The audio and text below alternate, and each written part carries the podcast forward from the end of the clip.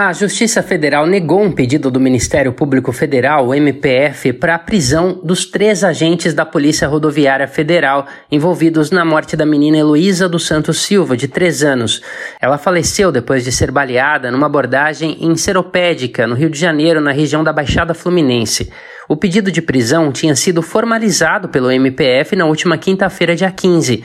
A menina morreu no dia seguinte. Ela ficou 9 dias internada em um hospital da cidade de Duque de Caxias, depois de ter sido atingida por um disparo efetuado por um dos agentes da PRF em abordagem no feriado de 7 de setembro.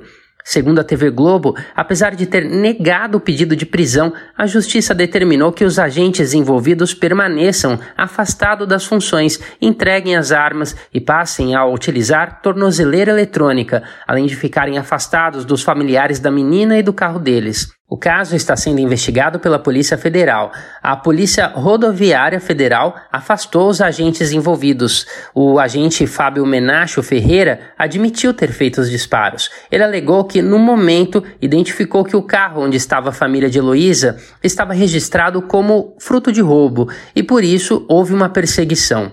Menacho admitiu que efetuou os disparos por ter ouvido um barulho parecido com um tiro, que parecia ter vindo do carro onde a menina estava com a família.